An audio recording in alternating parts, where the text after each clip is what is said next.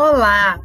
Concluímos no episódio passado as ações do controle de constitucionalidade e agora seguimos comentando temas relevantes relativos à jurisdição constitucional.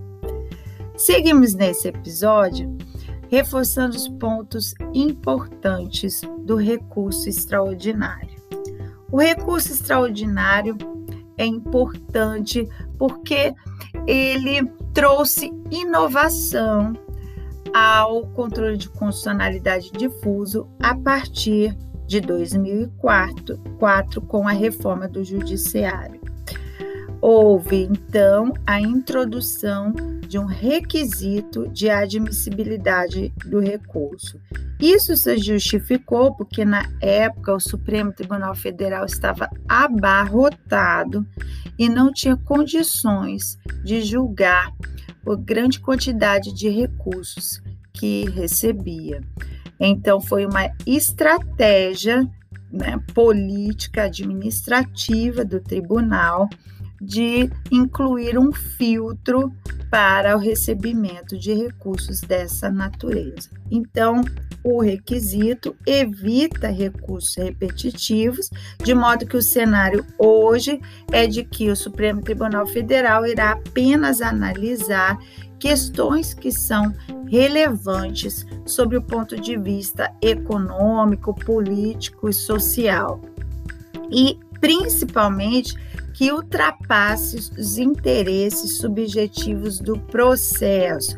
E aí temos um fator determinante já no próprio conceito de repercussão geral para a ampliação dos efeitos dessa decisão, porque é, a repercussão geral exige que o tema né, saia da esfera da, das partes envolvidas no processo. Se você se lembra muito bem, o controle difuso acontece no processo comum, né, em que há dois litigantes né, defendendo interesses particulares, direito subjetivo. Muito bem. A, a repercussão geral é previamente julgada em plenário eletrônico pelo Supremo Tribunal Federal e, se houver consonância, deliberação de que o tema tem repercussão geral, aí sim é que haverá análise do mérito do recurso. É, a decisão, então, irá padronizar todo o entendimento e implicar na reforma de todos os processos que ficaram suspensos nos tribunais.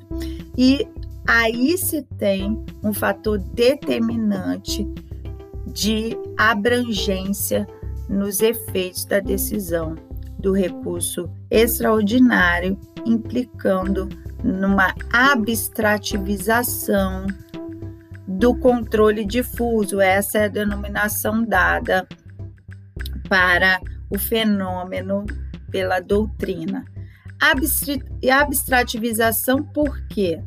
Porque é, o efeito erga omnes é inerente ao controle abstrato e o efeito inter partes é inerente ao controle difuso.